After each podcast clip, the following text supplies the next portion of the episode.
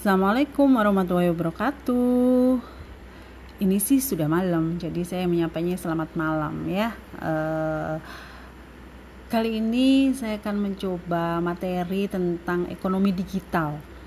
Di awal-awal sih saya ingin menjelaskan tentang Blue Ocean Shift, yaitu melampaui persaingan, kemudian menghadapi perubahan seperti apa ini? Ini adalah filosofi-filosofi uh, tentang yang dulunya konvensional, yang dulunya masih manual,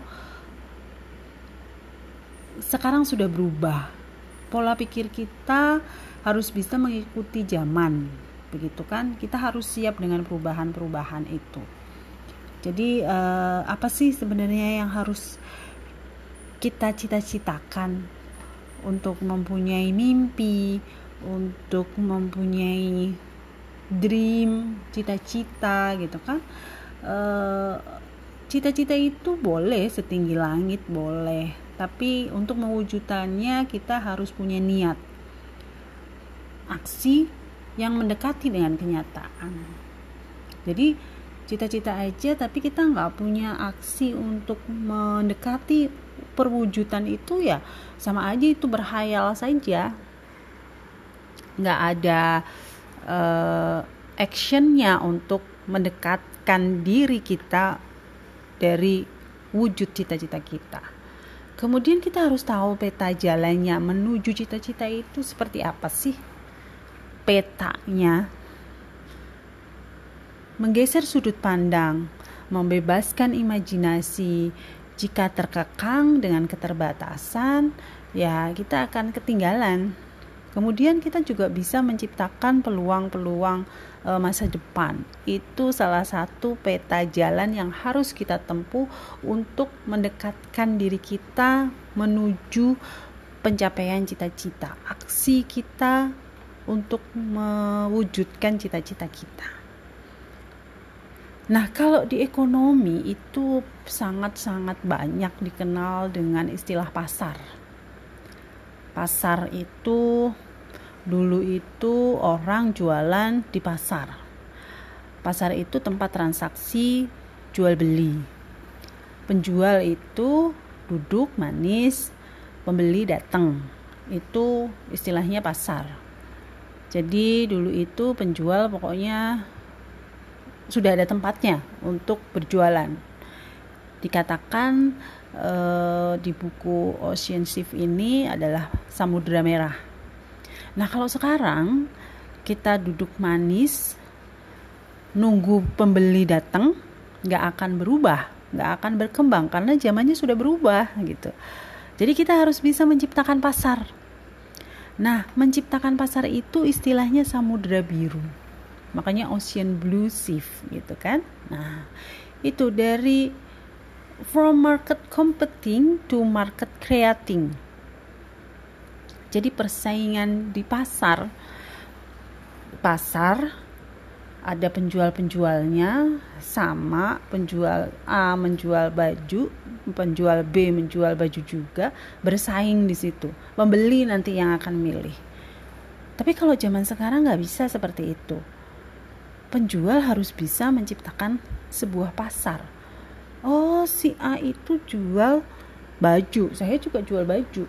Tapi saya mau menjual baju kepada target market saya seperti apa? Saya mau ciptain pasar saya sendiri deh. Konsumen saya itu uh, saya sudah tahu target market saya itu seperti ini. Dan sekarang sudah tidak terbatas karena dunia maya menggunakan internet itu sangat-sangat membantu kita untuk menjangkau konsumen kita seluruh dunia bisa terjangkau. Kemudian ini tiga komponen utama pergeseran samudera biru yang berhasil pada saat kita menciptakan pasar gitu ya yang pertama adalah sudut pandang samudera biru itu. Untuk memperluas cakrawala orang-orang dan memandu mereka ke arah yang benar.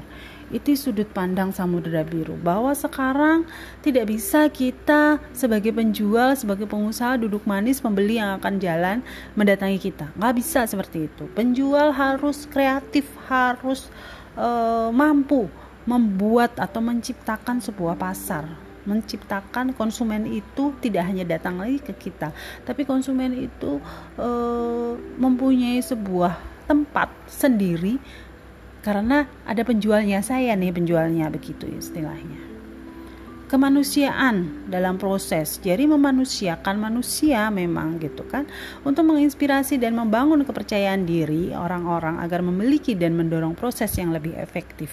Itu kemanusiaan dalam proses. Jadi kita selalu melihat e, bagaimana konsumen itu memang di perlakukan sebagai manusia di situ. Jadi kita bisa melayani uh, dia membutuhkan apa, keinginannya apa. Tidak hanya itu, kalau mungkin zaman dulu eh, pasar yang samudra merah seperti itu tapi kalau sekarang enggak. Sampai keluh kesah konsumen pun harus kita terima. Kegelisahannya, kesusahannya, kebahagiaannya dia curhat tuh itu harus kita terima. Karena pada dasarnya kita melayani service. Service itu harus dengan setulus hati kalau bisa menyentuh bagian dalam uh, konsumen itu. Jadi harus ada care gitu. Alat penciptaan pasar dengan pedoman penggunaannya untuk diterapkan guna membangun kompetensi kreatif orang-orang dan membuka garis depan nilai-nilai baru. Jadi uh, maksudnya seperti ini, kita harus tetap kreatif karena kita tadi pembeli nggak datang loh ke kita, tapi kita harus cari pembeli itu seperti apa. Itu penjual zaman sekarang medianya dunia maya yang luar biasa gitu kan. Jadi ada model holistik dalam strategi penciptaan pasar itu. Holistik itu terpadu, terintegrasi. Dia punya tiga konsep. Yang pertama adalah menawarkan pemecahan baru untuk satu masalah yang sudah ada dalam perusahaan itu jadi ada beberapa alternatif masalah tetapi satu diambilnya yang solutif gitu. Yang keduanya mendefinisikan kembali satu masalah yang sudah ada di industri itu sendiri. Mendefinisikan, memberikan pengertian baru atau mencari menciptakan pengertian baru dari satu masalah itu, kemudian mengidentifikasi dan memecahkan masalah baru itu atau meraih kesempatan baru. Jadi dari masalah malah jadi kesempatan atau peluang gitu. Itu zaman sekarang samudera biru itu seperti itu. Jadi paradigma ahli strategi dalam menciptakan pasar itu satu, tidak menerima begitu saja kondisi industri saat ini. Justru mereka berusaha mengubah kondisi, kondisi industri agar lebih menguntungkan. Komplain bisa jadi closing. Nah, gimana itu jadinya? Yang keduanya, fokus menciptakan dan meraih permintaan baru, bukan merebut konsumen lama. Jadi dia selalu membuka, membuka lagi peluang-peluang di mana ada konsumen dia buka di situ dijual lah. Di mana ada konsumen dibuka lagi dijual juga di situ.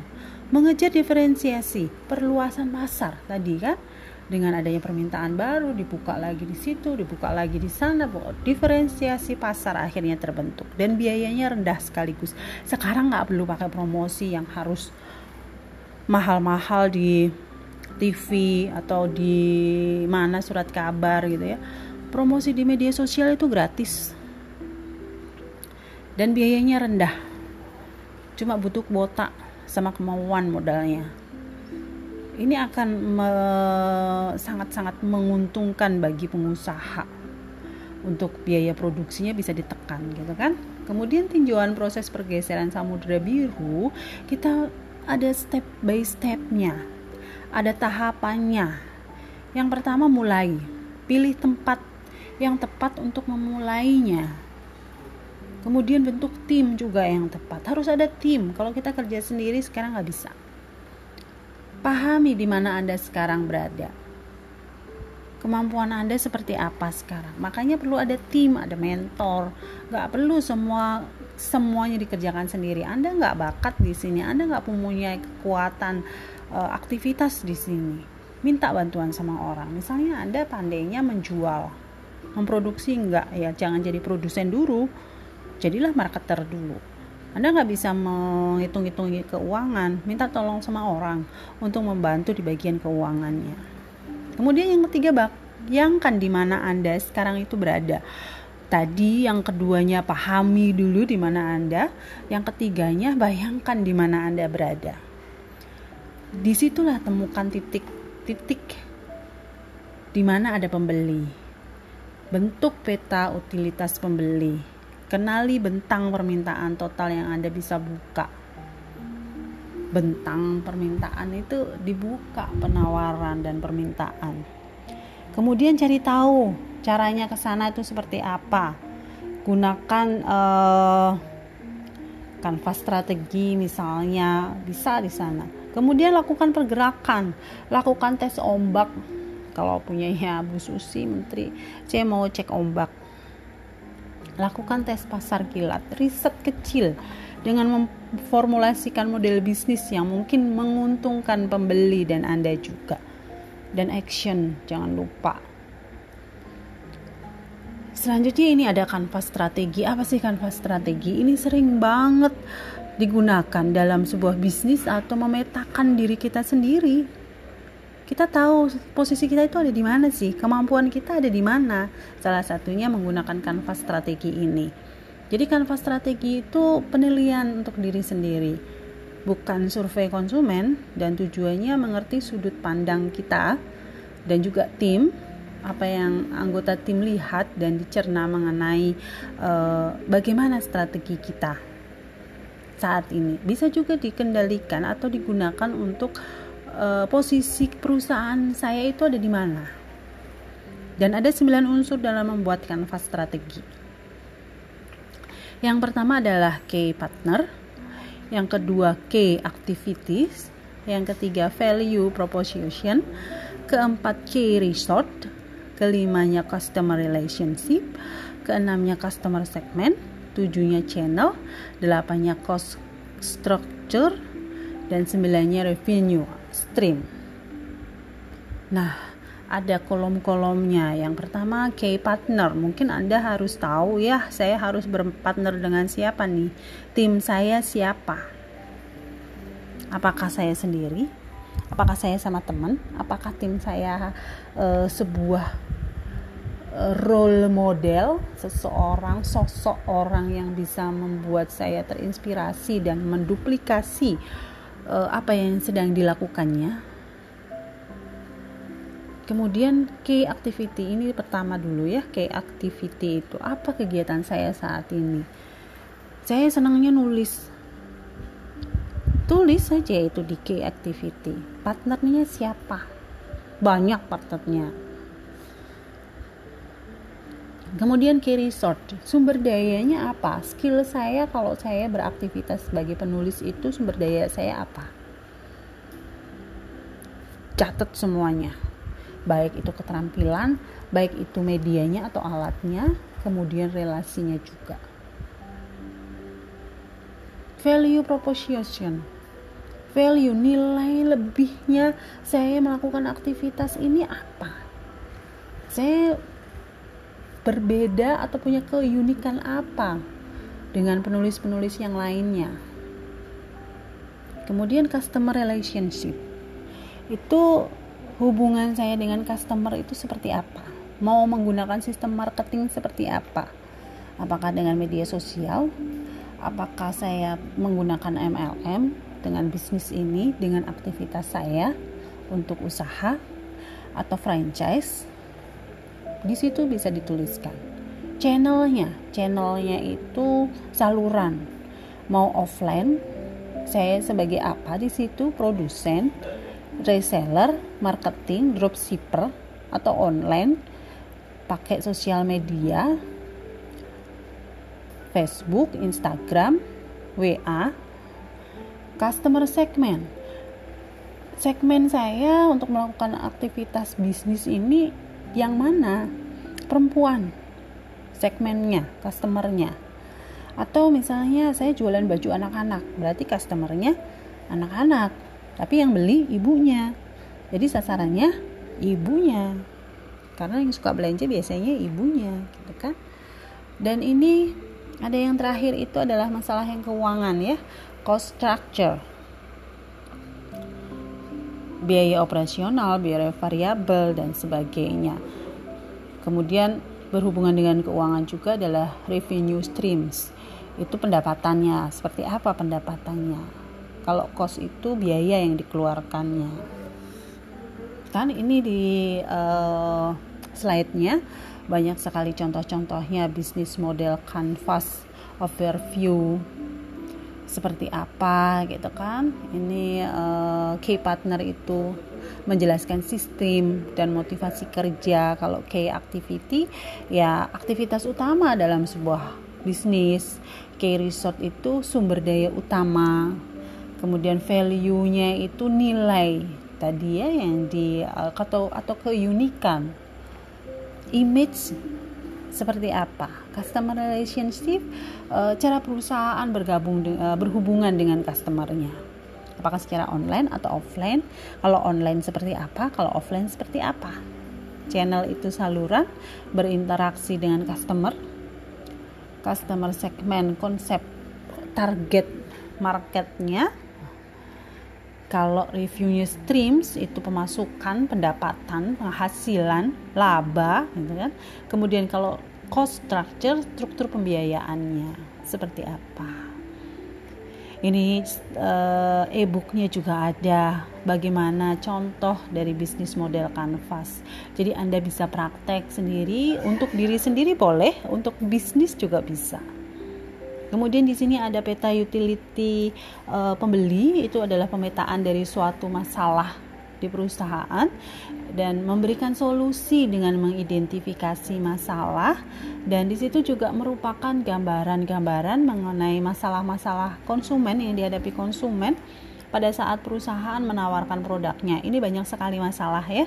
Selain di sistem marketingnya masalah-masalah konsumen itu banyak sekali. Apalagi di Citizen uh, 4.0 itu adalah konsumen itu tidak lagi uh, dia hanya menginginkan kebutuhan dan keinginannya untuk membeli sesuatu, tetapi dia perlu juga dari segi psikologisnya dia perlu uh, diterima juga uh, kegelisahan dan kebahagiaannya. Jadi seorang penjual atau seorang pengusaha harus bisa mencerna apa yang sebenarnya diinginkan oleh konsumen itu dengan service uh, and care care-nya itu memudahkan uh, kita sebagai produsen produsen sebagai produsen atau pengusaha itu meraih apa yang uh, diinginkan oleh konsumen.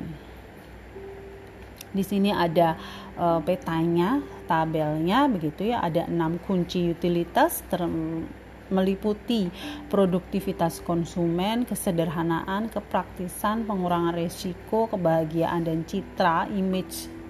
Kemudian ramah lingkungan. Biasanya itu yang dicari sama konsumen sederhana, praktis, membuat saya bahagia dan ramah lingkungan. Kemudian eh, enam tahap dasar pengalaman pembeli, biasanya bagaimana pembeliannya, bagaimana pengirimannya, penggunaan barangnya seperti apa, pelengkapnya, memeliharanya. Kain sutra sama kain katun beda kan cara mencucinya atau cara menyetrikanya itu harus uh, di jelaskan begitu kan. Kemudian pembuangannya apakah bisa di recycle ramah lingkungan tadi hubungannya kan e, sekarang juga banyak eh, riset-riset yang berhubungan dengan green customer. E, customer yang selalu mengedepankan lingkungan untuk membeli atau menginginkan suatu produk. Ada tingkatan non konsumen di sini. Tingkatan non konsumen itu uh, ada tingkatan pertama calon non konsumen yang berada pada target market dan dia siap berpindah. Tingkatan kedua non konsumen penolak dia nggak mungkin akan nolak karena dia sadar memilih untuk berada di luar pasar kita. Dan yang ketiga adalah non konsumen yang belum dijejaki yang berada di pasar yang letaknya jauh dari pasar kita. Jadi tingkat pertama itu adalah oh, konsumen sudah jadi pelanggan kita, tapi dia siap-siap berpindah. Kalau kita mungkin memberikan pelayanan yang nggak benar kualitas produk kita juga kadang-kadang masih fluktuatif tidak sesuai dengan standar gitu kan. Kemudian tingkatan yang kedua itu adalah konsumen yang menolak yang secara sadar itu berada di luar pasar kita. Sudah jelas orang kalau kita tawari produk kita dia selalu nolak. Nggak usah dideketin lagi yang ketiganya itu yang memang belum kenal dengan konsumen itu. Itu konsumen tingkatan non konsumen nah yang konsumen itu seperti apa? Tingkatan non konsumen ini bisa bisa mempunyai peluang mempunyai kesempatan dijadikan sebagai konsumen kalau konsumen kita udah jelas kan ini kan prospek non konsumen itu. Kalau sudah jadi namanya konsumen sudah jelas dia jadi pelanggan kita. Kalau non konsumen ini prospek. Dia akan bisa jadi konsumen kita. Jadi konklusinya eh, sebagai materi eh, perubahan mengenal perubahan blue ocean shift ini adalah manusia dan semangatnya itu diletakkan di dalam sebuah tempat yang sama.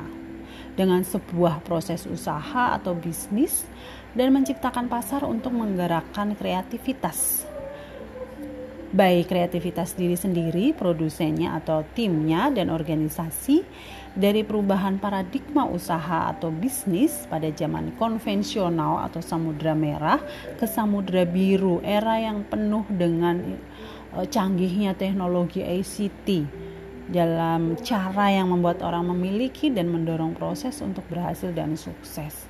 Jadi uh, keterhubungan, keterikatan antara orang itu akan menimbulkan uh, suatu hal yang lebih uh, dalam dan akan memberikan banyak manfaat dan akan memberikan banyak uh, saling terkait, saling berdekatan gitu kan.